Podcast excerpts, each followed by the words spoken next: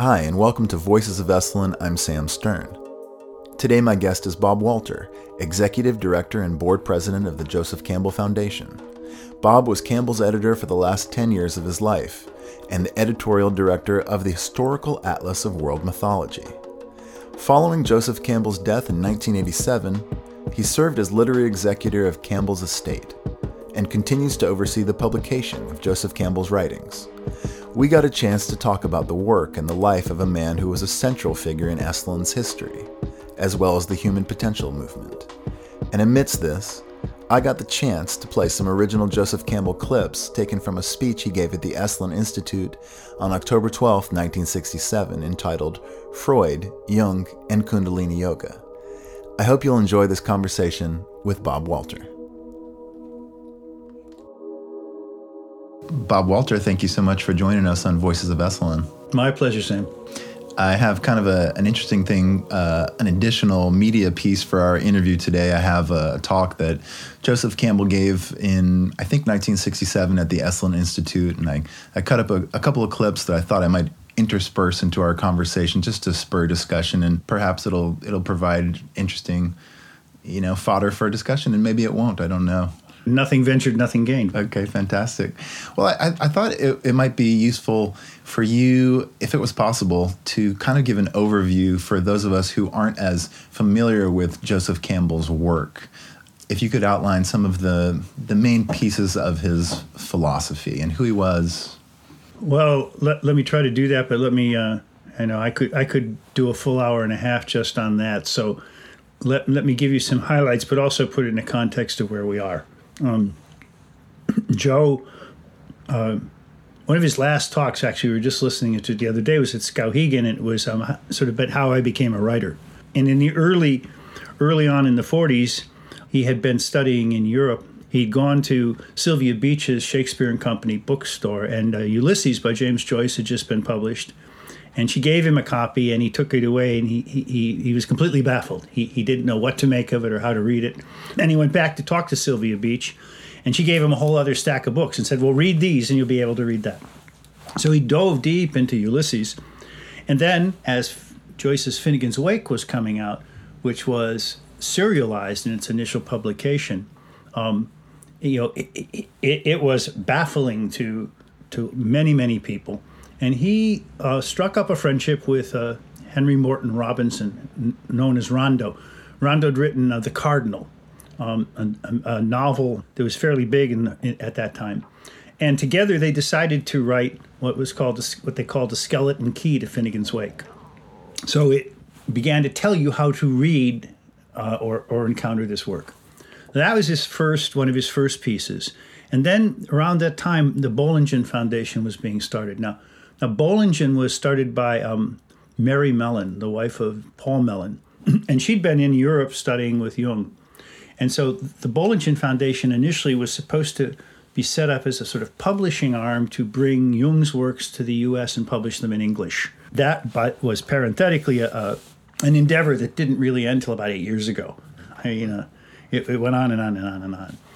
And, and so the Bollingen Foundation early on one of their first things was their first book was called, called Where the Two Came to Their Father. and what it was was it was a, a Navajo uh, le- sand painting leg- a, a, compendium of Navajo sand paintings that told this story of where the two came to their father. Maud Oakes, the anthropologist, had interviewed a, a, a Native American elder named Jeff King, and they through these six of plates. And the plates were about the size of this table in front of us, which is like two feet by three foot. They were published in a big folio. And then there was a commentary by Joseph Campbell, which was almost a small panel. Through this time, he, he'd been working on what was known as different names at one time. It was called History of the Gods, but it ultimately became known as The Hero with a Thousand Faces. And it was published um, 1948 49 by Bollingen. And arguably is the single large, the most well known of his works, and certainly the one that's had some of the largest influence. It, it was very, very popular in certain circles. Mostly, I mean, Joe lived his whole life in two room apartment in Greenwich Village. He traveled in a, you know, with his wife Jean Erdman, who was a dancer with the likes of, I mean, collaborated with uh, John Cage and and Merce Cunningham and Erick Hawkins and all of these, and then a lot of the abstract expressionists and. Uh, In fact, shortly after we started the foundation, there was a big event in Arkansas, uh, a teacher training, but also an exhibit. Um, and, and I was asked to come down and talk, and I didn't know why they wanted me to talk about the hero. It emerged that this young professor at the University of Florida had was writing a, a book called American Ex, uh, Abstract Expressionism and the American Experience. And so he started going around to all of these different studios of these artists, and the, quickly he noticed that every one of them had on their shelf a well thumbed copy of The Hero with a Thousand Faces. And so suddenly these seeming abstract drawings of things like crossing the threshold and meeting the goddess and these titles, you know, where did they come from? Well, they came from Hero. And so there was this art exhibit of you know, about 40 or 50 major pieces of art, um, all with these titles that came from the hero. In the 60s, then, um, uh, Joe's work was, was rumbling again around the uh, th- through certain circles. And so when, when Dick and Dick Price and, and Michael started thinking about what they were going to do here, one of the first people they wanted to bring in almost as a consultant or bring on was was was Joe. And so he came here and it was a funny kind of juxtaposition because, uh, I mean, in one sense, human potential and, and the focus on, on body work, which is developed here, and, and, and all of that. Well, to bring in a, a, a at that point a, a person who's been teaching for 40 years, and it's Sarah Lawrence teaching girls comparative religion and mythology, and it was a bit of a stretch, and I, and I and it went on for a while. I mean, there's stories of you know of people flocking to hear him lecture, and other people coming in, you know, and uh, you know wanting to do yoga or wanting to move or whatever, and this guy's just talking at them. Yeah. As he was here, uh, certainly in the late '60s, by the time he started coming every year, you know, people would come up to him and say, "Oh, you know, I'm so glad I found the hero with a thousand faces because you know I was having this." Uh, I was re- really, really lost. You know, on this, I was on this altered consciousness state, and, and I didn't know where I was. And then somebody gave me this book, and, and it was kind of a guide map. And, and he would say, oh, "I don't know anything about that." uh, because he was, in one sense, pretty straight laced, and um, you know, came here to Esalen. I think it was probably four years before he took off his tie. um, so. Uh, uh, he, he would say, I, I didn't know what went on in the 60s, but I knew something happened because suddenly my royalties for Hero with a Thousand Faces had an extra zero in it. And that's how he knew. Then he came into the 70s and he fell out of fashion. He still came out here he did a West Coast tour, he did UC, UC Extension and Esalen and so on, but he was increasingly a prophet without honor on the East Coast. Um, paradoxically, at the same time, it was the same time that George Lucas um, w- had discovered Hero with a Thousand Faces and was later to say, you know, that it's quite likely he would not have been able to write Star Wars if he hadn't found this book because he wanted had this space opera in his head, um, but he didn't have a structure. And and slowly that the, the, the this the hero started popping up in uh, particularly in in in in cinema and and in and the emerging field of video games um, uh, and early even early um, uh, you know card game role playing card games Dungeons and Dragons and things like this start uh, so there this was all going on in the 70s but at the same time um, he was a prophet without honor. No one would publish him. And he'd been working on this Magnus, magnum opus called the Historical Atlas of World Mythology, which was going to be one volume and then two volumes and then four volumes and then four volumes in multiple parts. Well, we ended up starting a publishing company in the in late 70s, early 80s because no one would publish him. Um, and so we, you know, mortgaged our houses and we started a publishing company. And we managed to bring out a hunk of the Atlas. And then the publishing company published a lot of other stuff in art and photography and cultural history. But the real reason for beginning it was we had this book that we had all our livelihoods invested in that was growing and growing and growing, and we couldn't publish it. And then we determined we'd publish it, we couldn't get anybody to distribute it. And so this, this was the situation in in the early to the mid 80s. The Atlas came out, suddenly people got really interested again. Around the same time, uh, Chris Vogler, who wrote a book called The Writer's Journey, which is taking the hero's journey of Campbell and and applying it to scripts. And so he was a, Chris was a writer, at, a, re, a script reader, head script reader, I think, at Universal Studios.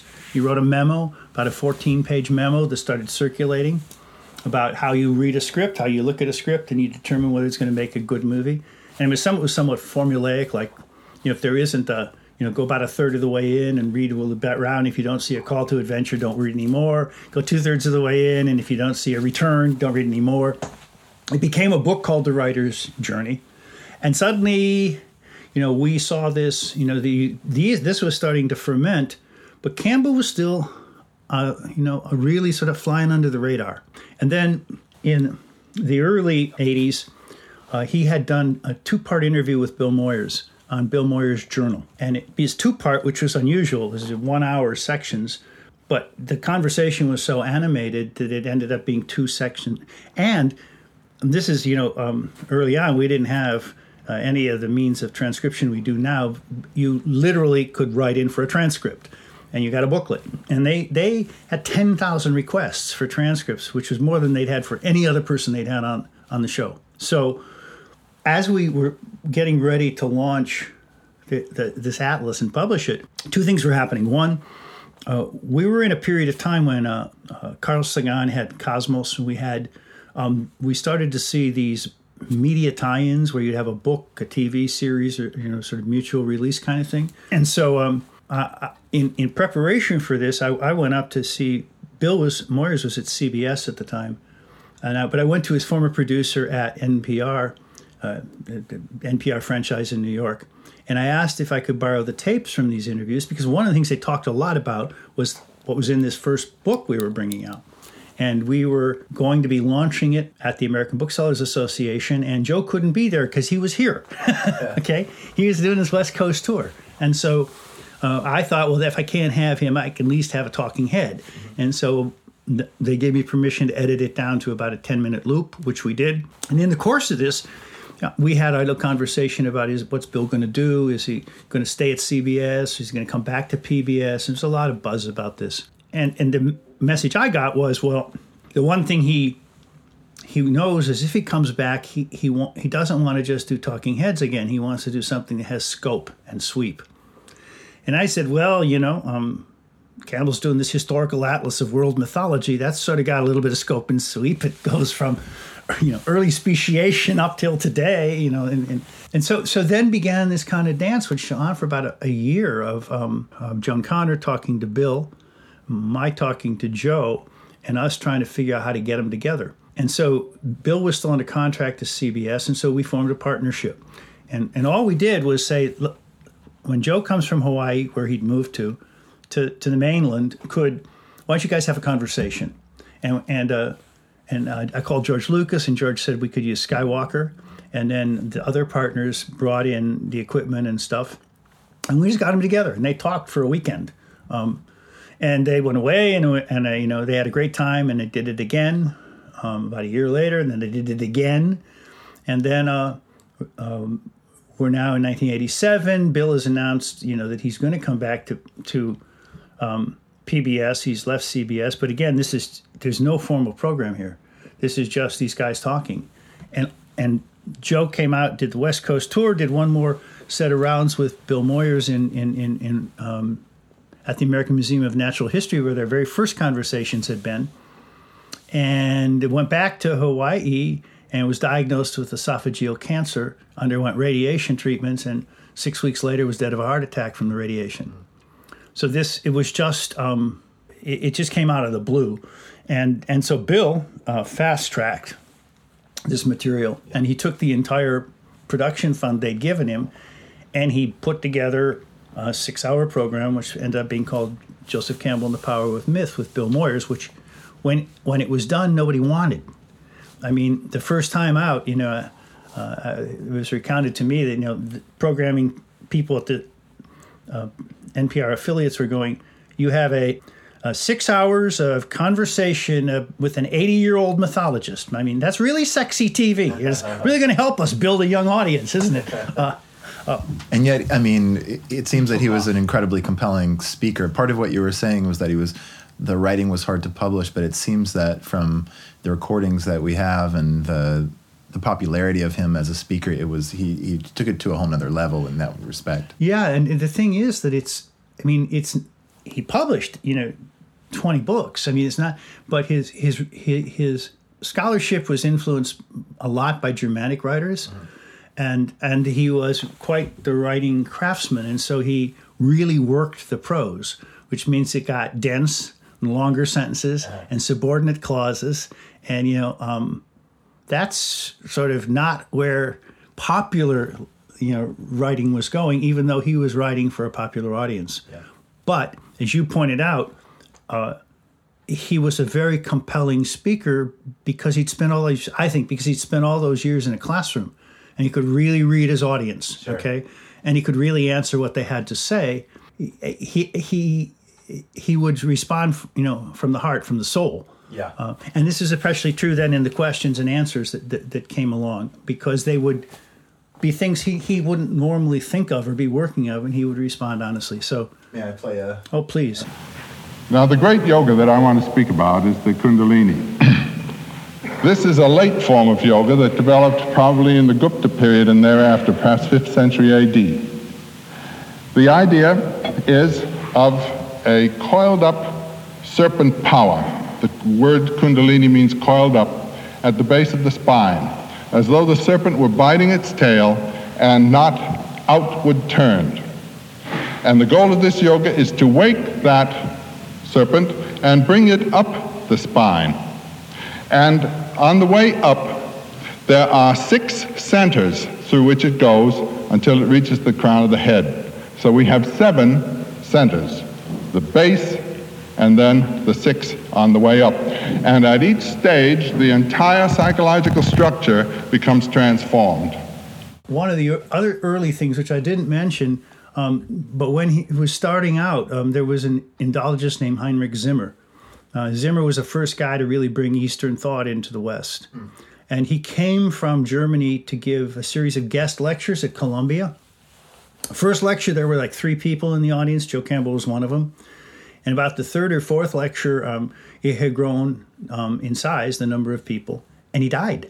He got a cold and he died.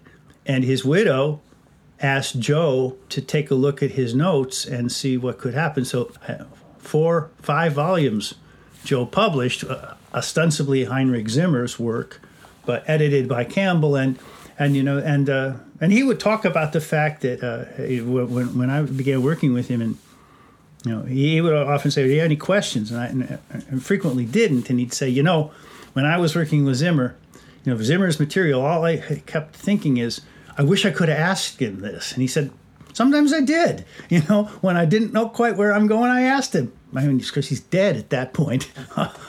but but Joe said he'd always thought that you know it, it, he wished he'd had that opportunity. So he was deeply steeped in Hindu Hinduism, particularly but in Eastern traditions.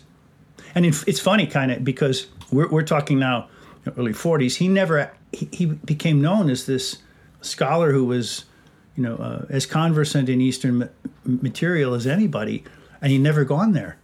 And so it wasn't until 54, 55 he took a one year sabbatical and traveled. And he kept these journals, which which we released initially as in two parts. The India journals we call was called we called Baksheesh and Brahman, Yeah. because he went there expecting to have converse, philosophical conversations in India about Brahman and enlightenment and Kundalini and so on, and all he encountered was post-war Japan and post-war India, who you know the communists or the capitalists or, or who's going to.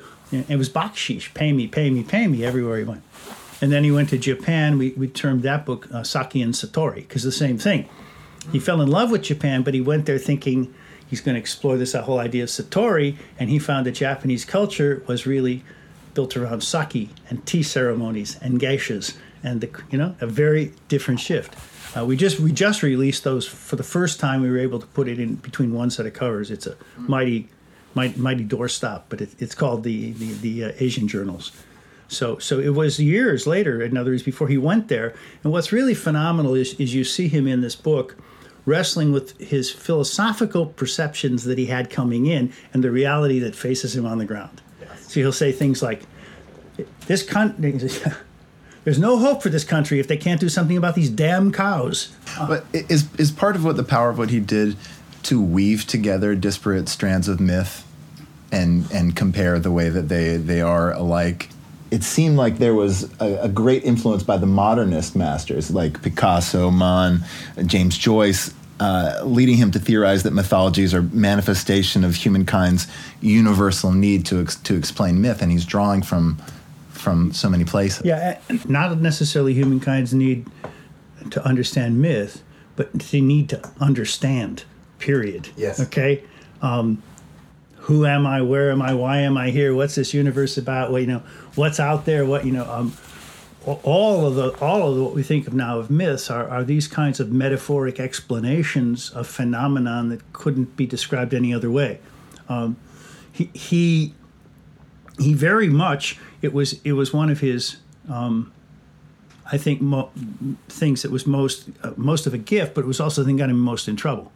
Nowadays, nowadays it's not so unusual for someone say to have a create their own field of study that brings together disparate things it was just verboten. Um, you know, even even as recent as the 70s and 80s, and and so he would go and over and, and, and, and draw on anthropological evidence or archaeological evidence, and the social scientists would go, "What do you, you know? What are you doing? You're a literature professor."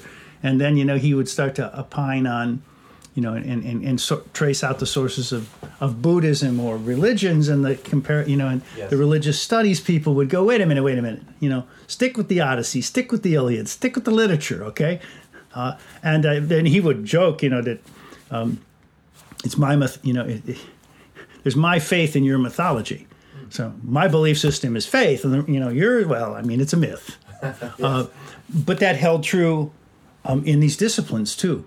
Um, they weren't you know you weren't going to hear or accept an insight that didn't come from somebody in your own field you know peer reviewed journal right. uh, and and he didn't do that he wrote for a broad audience and he uh, and he and he you know drew from a lot of sources the one thing i want to emphasize though because i think it's a huge misunderstanding of campbell's work um, we talked just talk, touched briefly on these these universal patterns that he was seeing and all and that was the hero with a thousand faces, for sure. Okay. The rest of his life, the rest of his was trying to explain the differences. If these things are the same, if these are universal energies that manifest in humanity through through time and through culture, why are they different? So, you know, he wrote the four series Masks of God. he tried to split the material and he talked about Occidental mythology and Oriental mythology as opposites. Um, then he talked about primitive mythology um, and creative mythology, creative mythology being the modernists, okay, what he was seeing there. And he saw ties. He saw, he, he went to the an early exhibit of Picasso in, in, in, France, and, and there was also, there was these African masks, and there was this exhibit compared the masks and, and Picasso's work. So he, he was seeing these, but again, that was a, diff, a dialectic that, that he, he ex, exposed. It didn't work. I mean, so ultimately, he tried a lot of different ways. In the mythic image, he tried to make distinctions based on the architecture and the image and where it appears, um, and where it's the same, and, and therefore, and where is it different, and why is it different? That didn't work. So, I mean, the last thing he was involved on was historical atlas of world mythology, and and there he he posited, you know, that the two things that we use as sort of metrics to comprehend the similarities and differences are historical, where the culture is in its historical development. And there's different metrics you can use for that. He used the work of Leo Frobenius. And the other side of that is is Atlas, okay? Be, because the one undeniable thing of, of mythologies that come down to us is an oral tradition and it's fixed to the landscape. They're metaphors that draw on what's visible around you. So if you draw, you know, like all of our major, major Western religions all come out of the Middle East. They come out of a culture, a desert culture, a nomadic culture, a culture of scarcity. Okay, that's going to influence the stories. You're not going to find stories about the bountiful whale and the dolphins coming and the salmon returning. Those are not stories you know from you know from the Sinai Desert. Okay, same thing. If you're you know, if you live on in Japan and you read these, you know, or hear these early Japanese tales, and then you live on the Pacific coast of the United States, there's so much similar images. Okay, it's the dolphins and the and the salmon run and the and it's all stories that are tied to the sea and the what the sea does. So even though it's different parts of the world, it's it's the geography around that you'd land the myth on, and you still see it like in the Caucasus. You know, uh, the, the mountains. That's Grandpa in the mountains. You can sort of see the silhouette. And oh, there's an earthquake. You know, he just turned over. You, and so the the land not landscape is where the, the myths got grounded. You know, that you'd take the young man out and you'd say, well, here's the here's the tree where and here's the stone where and and of course we don't have any of that right now. I mean, we're all you know we're all in a sense nomads again. We're all hunters and gatherers. You know, on this global planet, we we we're learning to adapt a different way to ground the myths because we we can't count on the one hand we can't count on the landscape being the same but on the other hand, we can't count on it being different enough. You know, I mean, Tokyo is, you know, is New York, is Mexico City, is Buenos Aires, is okay. Um, the city is the city, yeah. and and even the you know uh, exurban areas tend to all sort of be the same. Um, and so the, the tie to the land that used to ground the myths and ground the stories and ground our growing and our understanding is gone. I want to ask you about the, the influence of Jung. I have a clip here from the same speech. It is that point at the center of the turning wheel of time, or the turning wheel of the universe, where the opposites come together. You have what Jung calls the coincidence of opposites here. This is a main theme in his thinking. Desire and terror or fear or aggression come to an end here. They are extinguished. And the reason they are extinguished, and this is a very important point for the whole Oriental system, is that sense of ego has been wiped out. The key activity is egolessness. What was the significance of, of Jung's thought on Campbell's work? I, I don't know that, that, that, we know that because of because of his editing the, the, portable Jung, and at a later point he entered, edited the papers from the Eranos yearbooks. Um, people assumed that there was a very close relationship. There really wasn't. I mean, the hero mentions Jung, it mentions some others, but you know, it, it, if you wanted, probably Freud is the mo- was the most dominant figure in that book. Later, um, he he you know he he he went deeper in, into Jung when he did the portable Jung because he had to read everything been published and then reduce it down. But same thing happened with the papers from the Eranos yearbooks because Eranos was a a conference, an annual conference, a sort of, in some sense, much like the physics, con, the astrophysics conference that's going on here now, where a group of people were invited to sit around this table and, and, and they were challenged to present material that was at the edge of their discipline that they wouldn't necessarily submit for jury but where they needed to voice it to talk about it to get pushback on it to you know to see the see see what resonated with their peers and what didn't and Joe observed, and he he did one major paper there. Uh, he was invited to deliver it called "The Symbol Without Meaning," But he was enough there and had become enough of a presence that that um, he was asked then to to take these yearbooks. So, I mean, what that means is each year they published in a yearbook all of the papers that were presented. They weren't widely circulated. In fact, there was some sense that you know there's sometimes when the person didn't really want it circulated because it was they were you know working the ideas out. So they thought would be really great doing the collected works of Jung. Let's publish and let's get these published too by Bollingen. But when Joe started to look at that, um, he read all the all the yearbooks and he said this won't work. Mm. Um, he, he said, you know, this. He said, and they said, well, what? And he said, I think you can get a. He said, I th- I can draw a number of papers around a theme, uh, like time and eternity. And he said, but they'd come from different places. Um, and so he did one volume, and then another, and then another, and then another, and he did six altogether. Um, in fact, sort of uh, this is uh, so he, we have recently um, uh, consigned Joseph Campbell's um, papers and and notes and material to New York Public Library. Um, this won't be publicly announced for a couple of months yet. Um, but one of the real treasures there is there are all of the papers that were delivered that he read. and you can see his marginalia. So sometimes you'll see him say, "This is crap," or "Oh, I'd like to hear more about this," or um, and he read them all in their original language. If they were French, he read them in French, and his notes are in French. And if they were in German, he read it in German, and his notes are in German. Okay, and so from this thorough reading, he he pulled the one book, then the next, and the next. And it, it's also, I mean, the marginalia and stuff. This is one, one of the Q and A's here at Esalen. Uh, I as his later years, and I wish I could tell you exactly where. I know we, re, you know, it's part of it's on one of the collected works that we're releasing.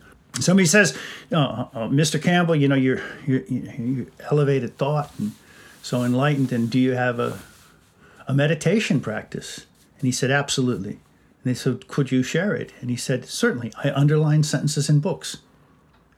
That's beautiful. And that's what he did. Yeah. Later on in the same thing, he they said, "Well." a similar question, you know. So, um, do you have a special diet? And he said, I certainly do. Uh, it's the Glenlivet and rare roast beef. And and then of course there's this audible, and he goes on a little riff about you know the, the, you know, the carrots didn't run away from you. You didn't hear the lettuce scream, you know. And then he goes into his thing. Life lives on life. Yeah. And that's the basic fact of which the, all of our struggles with mythology, and all of our attempts to explain begin with an awareness of death and an awakening of awe. Mm-hmm. Something that knocks up, gobsmacks us. It's so awesome. It's harder and harder to find that these days. Yes. Um, but but without that sense of wonder and awe, you know, life becomes flat and without meaning. We have arrived at the fourth chakra. It is at the level of the heart, and its name is Anahata. And that, freely translated, or rather amply translated, means the sound that is not made by two things hitting together. Now, what would that sound be? You've all heard the Zen query what is the sound of one hand? The sound that is not, all the sounds that we hear are made by two things striking together. My voice is the wind striking the uh, larynx chords. The sound that is not made by two things striking together is the sound of the energy of the universe, out of which all things are precipitations. It is antecedent to things. And that sound, guess what?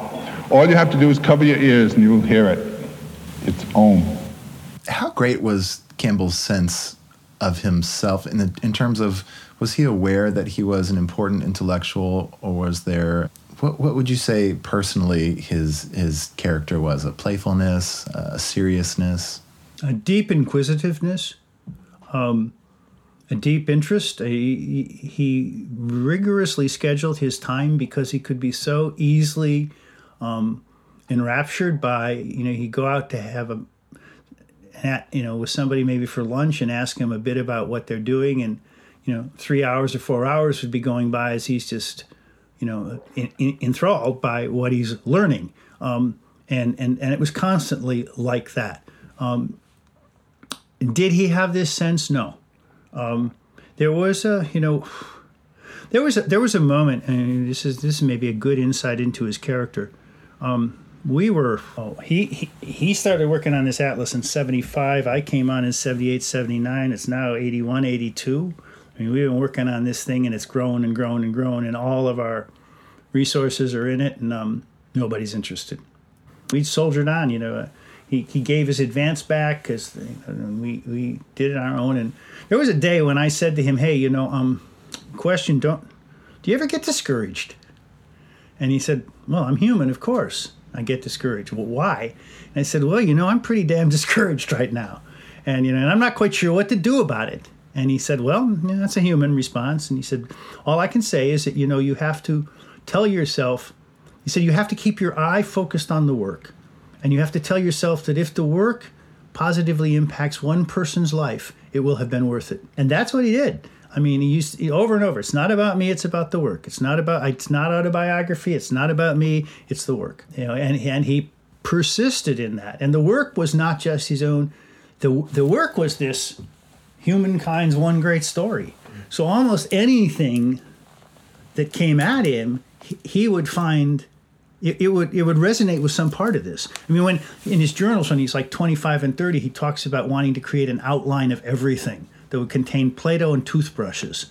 You know, so he's he's look it's sort of almost like a glass bead game. There's a bit of Hesse there. It just you know everything does relate to everything else. So how do I put it together? And and and and that's also why why this work continued to expand. Yeah. You know, it, it, it grew because the world is constantly expanding, and no matter how you try to compartmentalize it, it, it wants to grow on you. And so uh, he, his focus was on the work and on, and you know, he, all those years at Sarah Lawrence, he used to say, I ha- I learned early on uh, that it was my job uh, to to help these young women see how these things are important in their lives. It's not just an academic exercise. If if if it, they don't see the importance of it in their own life, then I failed. With the people who come to your workshop that you that you lead, what is the attraction of Campbell's philosophy? What are they finding uh, useful and, and relevant in it? Well, that's a bit of a loaded question because it's between what they think they're going to find and what they actually get. okay, okay, so let's start with what, what do they think they're coming for? Um, I think they think they're coming for a couple of things. I think they're coming, first of all, to be in, uh, to, to have the experience of being with people who have some understanding of the things that, that matter to them um, you know, was we had these sort of introductions this morning. You know, lots of people talk about the hero with a thousand faces, how it helped them psychologically, or their filmmakers and how they came upon it, or their artists, or so so they they most, but not all. I mean, we get a, always get a few who who who who will confess midweek when we give them the opportunity that you know I didn't know a thing about Joseph Campbell when I came here. You know, I just knew I had to pick a workshop if I wanted to come, and this seemed the least threatening. Um, so I think they think they're coming uh, in part to have high level intellectual conversations, and they certainly do in the dining room, not, not in the workshop session. Um, you know, it, it, it's experiential. And what I'm trying to do with the workshop is give them an opportunity to experience in their own lives how they make and live into their own myths, their own truths. Um, you know, there's a certain amount of um, in, in, in, so it's mythogenesis, but but that also means that you know you have to demythologize certain things um, in order to make space for other things to have that import. What does it mean to demythologize? Well, for example, you know, mythology and on some other level is this multi-level belief system into which you you you've grown. Uh, it's a little harder for us to see that now, but imagine for a minute you lived in the Renaissance or you lived in an Amazonian tribe. Um, everything you did, everything you heard, everything you said, um, all your ceremonies, all your stories, everything reflected one big story that everybody there bought into, okay? We all grow up with remnants of those. Campbell calls it a terminal moraine of mythic symbols, fragments, fragments of mythic symbols and images that once gave rise to whole civilizations. Most or many of us are born into traditions, even if it's not religious, it's secular. You know, the myth of ex- American exceptionalism, or uh, you, know, you, you can run down any of these belief systems that that we have picked up along the way, or, or this idea of, of what success actually means. Um, there, there comes a point where we all sort of look at these things and we have to make a distinction between what we really truly do believe because that's our experience and what we have been told we believe because that's someone else's experience, which they have generally provided us with the best of intentions. You know, this is how they get through the dark night of the soul. If it doesn't work for us, we have to demythologize it. We can't get rid of it, but we have to be able to say, you know, I understand where that came from, you know, and, and that's a really wonderful idea that my, my, my father had. Um, and I understand why my mom said that. But in my life, here's what I'm seeing, okay?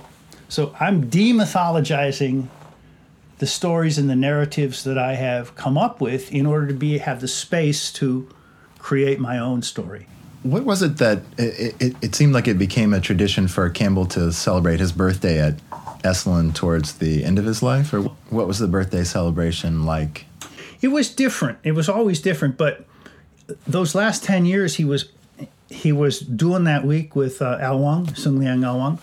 so that's a great example because in the beginning there were the Huang Tai Chi groupies and there were the Campbell groupies and and um, Joe would lecture and all the Tai Chi people get up and leave the room, and then Al get everybody on their feet and then all the people who who were there to hear Campbell lecture either would just sit there or they'd leave the room.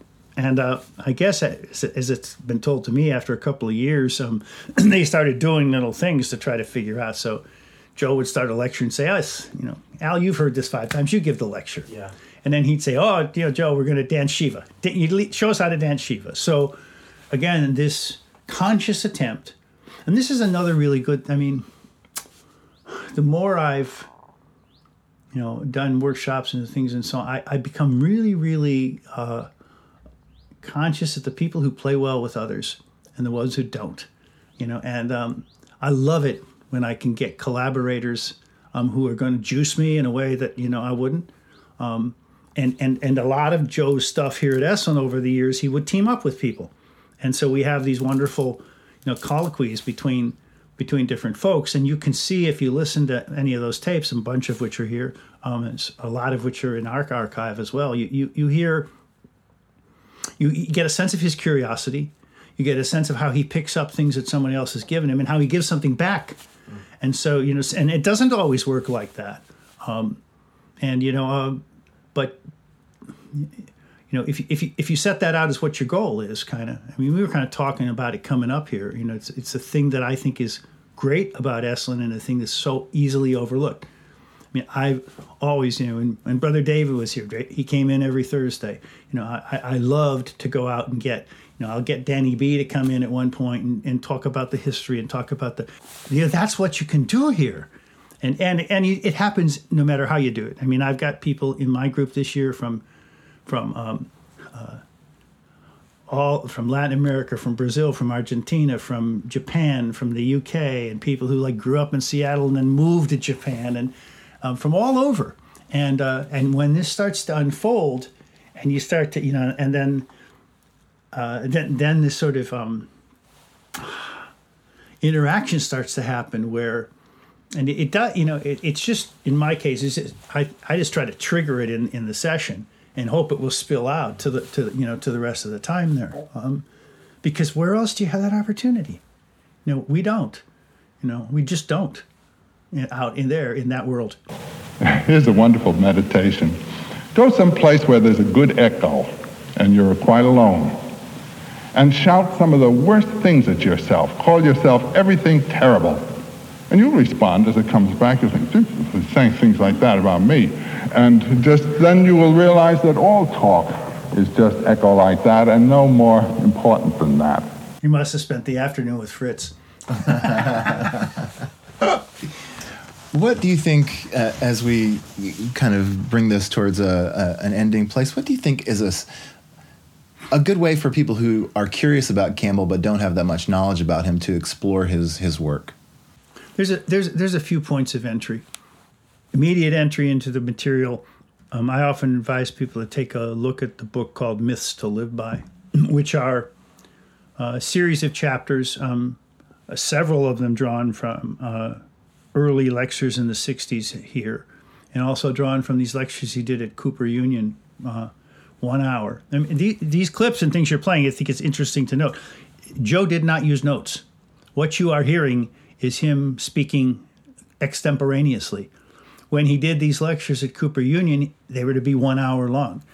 They are, you know, the tapes are 5930, 5902. I mean, and and and they don't seem truncated. You know, he so Myths to Live By, he touches on a whole range in historical development to the relationship between mythology and psychology, between schizophrenia and and uh, and mysticism, um, the spacewalk. Uh, so it really gives a sweep of a lot of his ideas. Any of his lectures, his lectures are very accessible. I mean, the, the foundation has what we did is we had about after he died, we gathered about 1,400 discrete lectures. Some of them were so old they were on wire spools, and some were on a reel to reel where we could go one time through the tape head and then we had emulsion and that was it. Um, and so we, we digitized for years and we've released over the years now. We're, we're, we're coming up uh, on uh, 80, uh, 80 discrete lectures. So we, we, we did series one, uh, which were um, what we considered the best of his lectures from the 60s and into the 70s. And they're, ga- they're, they're in volumes, so they're themed. Um, there'd be five lectures in each volume. And then series two, well, one, one volume in series two has 11 in it, and one has six, but mostly it's five. And those are the middle years. And we're now into series three, which which includes the later years, um, late 70s and early 80s. Um, you can go on the website, Joseph Campbell website, uh, foundation website, jcf.org, and you can see them all. You can sample an individual lecture. Um, eventually, when we finish series three, we'll be putting all of the stuff we have up on online. Even though some of it is the audio quality is not so great, and in others, you know, there's uh, a better example of him talking on that. But if somebody really wants to to do it. That's one. And another way into it, I think, is in this funny kind of way, is is third party. Um, we'll, we'll be showing tonight, for example, in my workshop, a film called Finding Joe, which was made by a filmmaker named Pat Solomon. Now, Pat's taken Joe's work and he's done this documentary. Uh, and we'll also be showing something called Mythic Journeys from an event uh, of his centenary. Um, so these are people who are, you know, these are examples of people who are working with Campbell's work, but it's very transparent. I mean, you know, Campbell's quoted all over the place and you can see what it is, but it gives you a framework to go into it. Or, you know, even even if you're to read, um, you know, some, some, some of the things like manuals on screenwriting and things like this, uh, if that's your passion, you're going to find Campbell all over this. Or gaming, good golly, you know.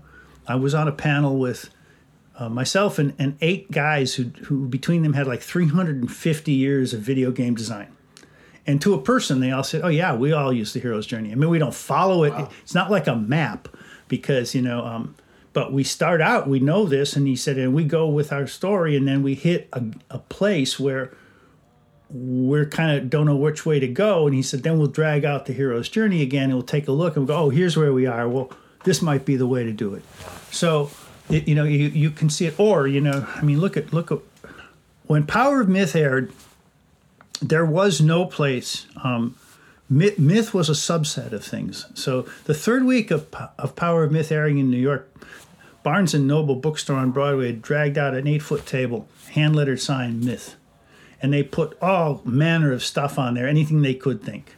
Now, if you go into one of the remaining bookstores, you'll see a, a whole subject of myth. Yeah. You now can go places and actually get a degree in myth, and, and we're responsible for that. Mm-hmm. Um, you you now you know you can't turn on the television without seeing you know Marvel super agents or uh, you know Percy Jackson and uh, Lightning guy, you know Percy Jackson and uh, it's ubiquitous. It's everywhere now. Um, uh, you know, and some of it is really rich and, and nuanced, and some of it's you know, appropriate for, for, for the audience it's aimed at. Um, but this is another way in because if you start to look at this stuff, then when you start to pick up, if you pick up The Hero with a Thousand Faces, or you pick up one of the, George Miller or George Lucas or um, uh, Richard Adams or someone like that talking about the impact of Campbell on their work, you suddenly can see it because you've seen the example of it. It's not theoretical anymore. So uh, th- those are the ways in. I think eventually, if, if, if, you, if you get your toe in the water, you're going to want to um, read The Hero with a Thousand Faces. And as many people in, in our workshop have said, you know, it, it, it may sit on your shelf for 10 years unread, or you may read one, one, one, the one chapter and then go, oh my God, you know, and not pick it up again for another one. Or sometimes you'll sit down and you read it all the way through and you'll realize you think you got half of it and you'll read it again. Um, but I think that's that's certainly a piece that should be read, but it's not necessarily the the easiest first point of entry for people. It's it's certainly the most famous. Mm-hmm. I mean, Time Magazine calls it one of the 100 most influential books of the 20th century. 50, almost 50 years after it was written, it was on the New York Times bestseller list. It's now in 27 languages and several million copies and around the world. So it's had a huge impact. Mm-hmm. And watch if you can get your hands on the Power of Myth, Joseph Campbell and the Power of Myth, you'll be enthralled. Um, you know, a lot, an awful lot of people. That's why it's that program is the most successful PBS show ever. It's raised more money for PBS than any other show they've had, up at least up until Ken Burns. Um, mm-hmm. And it, and you know, it, it's um, it's truly impacted a whole lot of people's lives. Uh, and you really get a sense of Joe um, as I as I knew and loved him. I mean, very much there, very much immediately engaged with Bill. It's very much a conversation. Um, you, know, you, you, it, it, it, you can see the dynamic and you can see the man in action. So I think that's a, also a great place of entry. Bob Walter, thank you so much for joining us today. Oh, Sam, it's been my pleasure. It's uh, always great to be here at Esalen and be in a place where you can have these kind of conversations. Thank you for listening to Voices of Esalen. Today's show is produced in conjunction with Cheryl Franzel, Geraldine Hess, Lori Putnam, Shannon Hudson, and Ian Golden. Our music is by Nico Holloman. If you'd like to hear more episodes, please find us on iTunes, and if you like what you're hearing, take a second to rate us and write a review. You can also find all of our episodes at esalen.org. That's E S A L E N.org. Until next time, be well.